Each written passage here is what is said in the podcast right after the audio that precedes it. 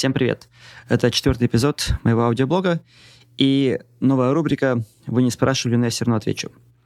Я не был в Телеграме примерно с начала октября, то есть около трех месяцев. Не заходил, ничего не читал, ничего не писал. И вот я зашел и просто поделился в Телеграме информацией о том, что я запускаю новый блог на английском языке. И почти сразу же прилетает комментарий от какого-то человека с реальной фотографией, с реальным именем, то есть не, не какой-то непонятный аноним. И он пишет, «Э, меня добавили в этот канал, бла-бла-бла, я ничего не понял. Какой-то ватник в Америке. Ну, в общем, такого рода комментарий. Меня сразу триггернуло.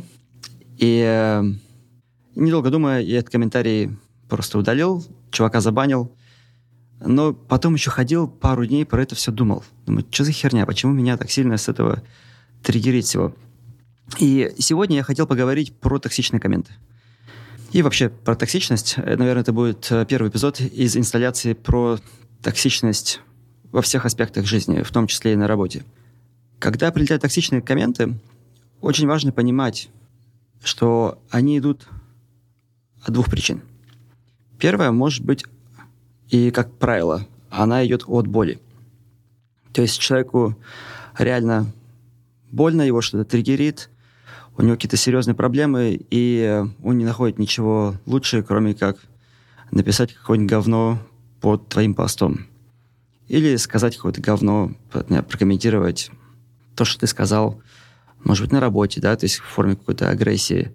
Э, или это может быть, могут быть друзья, которые могут вас зацепить немножко, знаете, так вот по-стрёмному, да, от чего потом неприятно.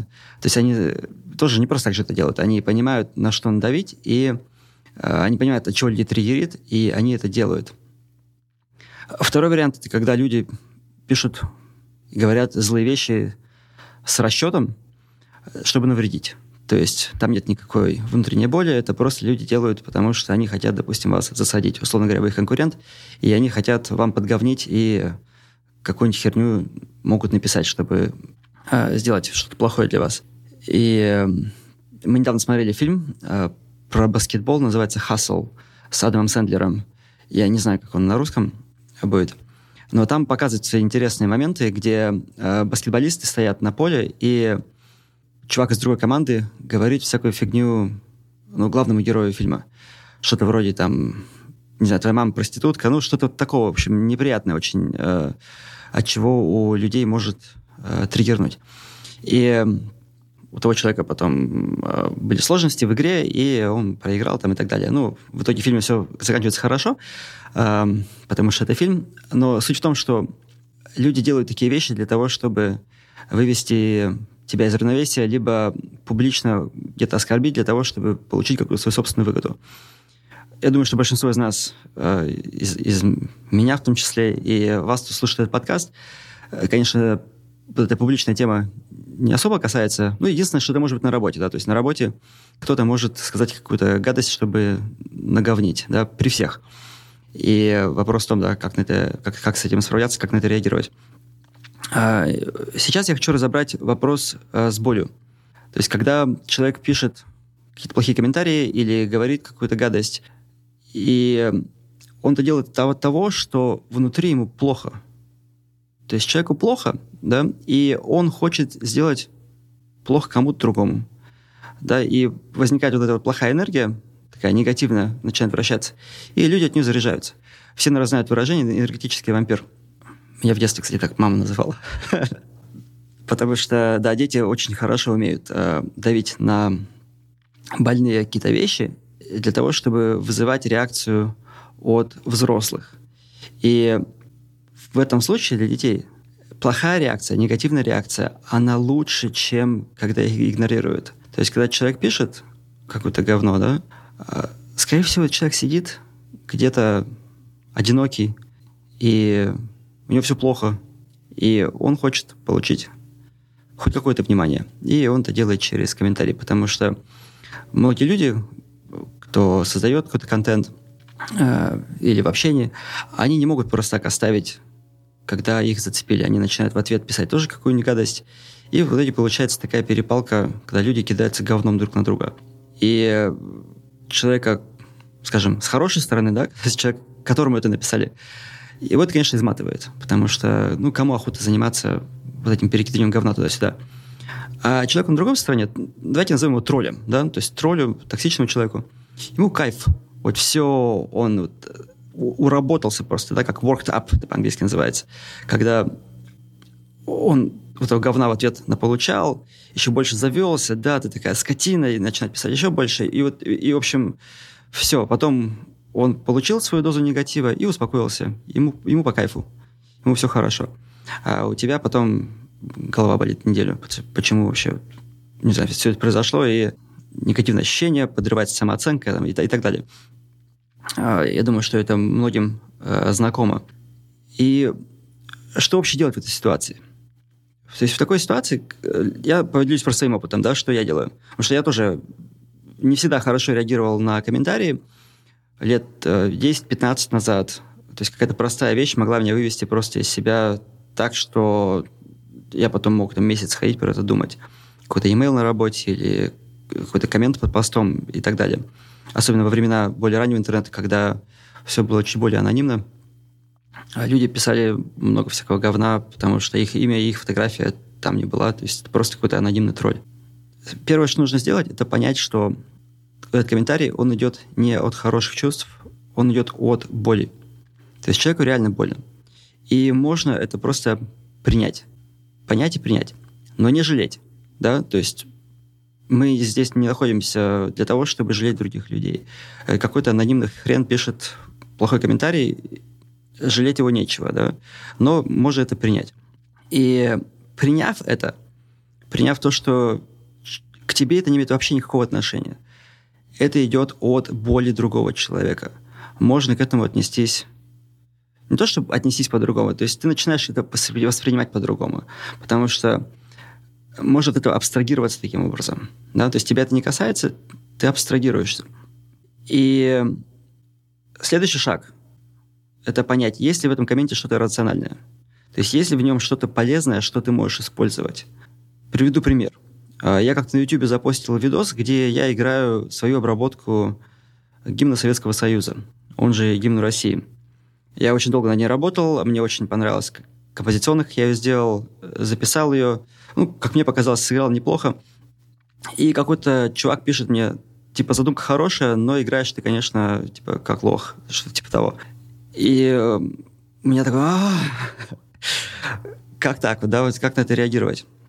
И я вспомнил, э, я слушал подкаст, это был подкаст Тима Ферриса, у него в гостях был Джош Вайткин и какой-то еще чувак, э, какой-то селебрити, у него много очень фолловеров на Твиттере, и он сказал такую вещь, когда ему пишут всякую фигню, он обычно а, относится к этому с э, любопытством. Он отвечает на этот твит или на этот e-mail и говорит э, «tell me more», «расскажи мне еще». Давай, давай, типа, как бы он хочет вовлечься дальше в это все, но с позиции, типа, расскажи мне, э, что мне дальше с этим сделать. И правильный ответ – токсичный комментарий, в котором есть рациональное зерно. То есть, если тебе говорят, ты играешь плохо, да, или там твои мысли, не знаю, тупые, может, это и правда так? Да? Просто человек прав по содержанию, но не прав по форме. И тогда он может спросить, э, дай мне конструктивный фидбэк, помоги мне улучшиться. И, возможно, возможно, человек напишет тебе реально что-то адекватное, и в процессе взаимодействия с ним тебе получится узнать что-то про себя, про свою работу, чего ты не знал до этого. И это будет очень полезно. Если в комменте или в комментарии там, личном нету рационального зерна, то есть это явно просто человек сливает свою какую-то хрень на тебя, то в этом случае мой подход он однозначный. Я просто удаляю в бан мое состояние ментальное мне дороже, чем взаимодействие с каким-то непонятным хреном. Если это, конечно, происходит в реальной жизни, то это сделать намного сложнее, потому что ты не можешь просто взять человека забанить. Да, ну и ты можешь просто его игнорировать. То есть он тебе говорит э, какую-то фигню, ты его просто пропускаешь мимо ушей, как будто он ничего не говорил. Да? То есть это тоже может как бы вылиться в форму такой агрессии, да, когда он тебя постоянно подзуживает, а ты типа, у тебя кипит все, но ты ничего не, не отвечаешь. То есть нужно учиться с этим работать, чтобы тебя это не задевало. Да, то есть если тебя это задевает, как бы это не сработает. То есть это нужно именно работать с тем, чтобы тебя это не задевало, чтобы внутри было спокойно. То есть э, собака лает, ветер носит, есть такое выражение. Оно как раз-таки про это. То есть человек что-то там бякнул, да хрен с ним. Да, это к тебе вообще никакого отношения не имеет. То есть нужно учиться внимание на такие вещи. А если это, конечно, происходит среди других людей, это другая тема. Я думаю, что я на ней еще чуть больше подумаю и потом отдельно покрою то, что я говорю, это все, конечно, здорово, да, э, когда тебя не триггерит. Но если тебя триггерит от комментариев, то есть меня до сих пор все равно иногда немножко триггерит от того, что я э, читаю, и от того, что я слышу, но не так сильно, как, допустим, там, 15-20 лет назад, то у меня есть три практики, которые я могу использовать для того, чтобы работать с э, триггерами. То есть первое – это журнал. У меня есть блокнот, в который я просто пишу, что я чувствую сейчас – что у меня происходит в теле, что у меня происходит в эмоциях, что у меня происходит в голове, то есть о чем я думаю. И прописывая все это на бумаге, ручкой, обязательно писать ручкой. Это работает только... То есть это мелкая моторика, которую ты используешь при писании ручкой, она тоже является частью процесса. Да, я прописываю все в журнале, просто вот могу исписать страницу, могу две страницы исписать. Просто вот распаковывая то, что триггерится, да, и пытаюсь докопаться до того, от чего это идет. Это же не идет все просто так. То есть этот триггер, он на самом деле а, идет откуда-то, скорее всего, из детства. То есть э, в детстве кто-то что-то сказал из родителей, да, и у тебя теперь все это там, отпечаталось, отложилось, да, и когда ты слышишь нечто подобное снова, оно вызывает реакции. И да, вот распаковывая это в журнале, мне это помогает э, с этим справиться не только в этом случае, но и в следующих. И когда повторные какие-то вещи, какие-то рецидивы случаются, то есть повторное, повторное журналирование, оно помогает э, все больше и больше эту проблему распаковать. После того, как написал журнал, или вместо, смотря как, можно подышать. То есть глубокий вдох через нос, выдох через рот. Э, вдыхаем в нижнюю часть живота – Э, я это стараюсь делать лежа на полу. Э, у меня есть коврик для кемпинга, такой надувной. Я, он достаточно жесткий, но не сильно жесткий. Такой удобный кемпинг, комфортный, удобный коврик комфортный. Я на нем просто лежу на полу и минут 10-15 могу подышать, могу дольше. Включаю музыку, просто на YouTube пишу meditation плейлист и просто лежу, дышу. Пытаюсь максимум расслабиться. И когда ты расслабляешься, ты понимаешь, что все, собственно, нормально, ничего не случилось. То есть кто-то что-то ляпнул, к тебе это вообще никакого отношения не имеет. Ты живой, ты дышишь, у тебя есть тело, ты можешь в него вдыхать воздух. Все хорошо, все вообще хорошо. Вот. И это практически всегда так. То есть практически никогда не бывает такое, что это реально плохо. Если, конечно, кто-то не пытается тебя наговорить со злым умыслом. И третья практика Наверное, самое важное здесь э, – это работа с психотерапевтом.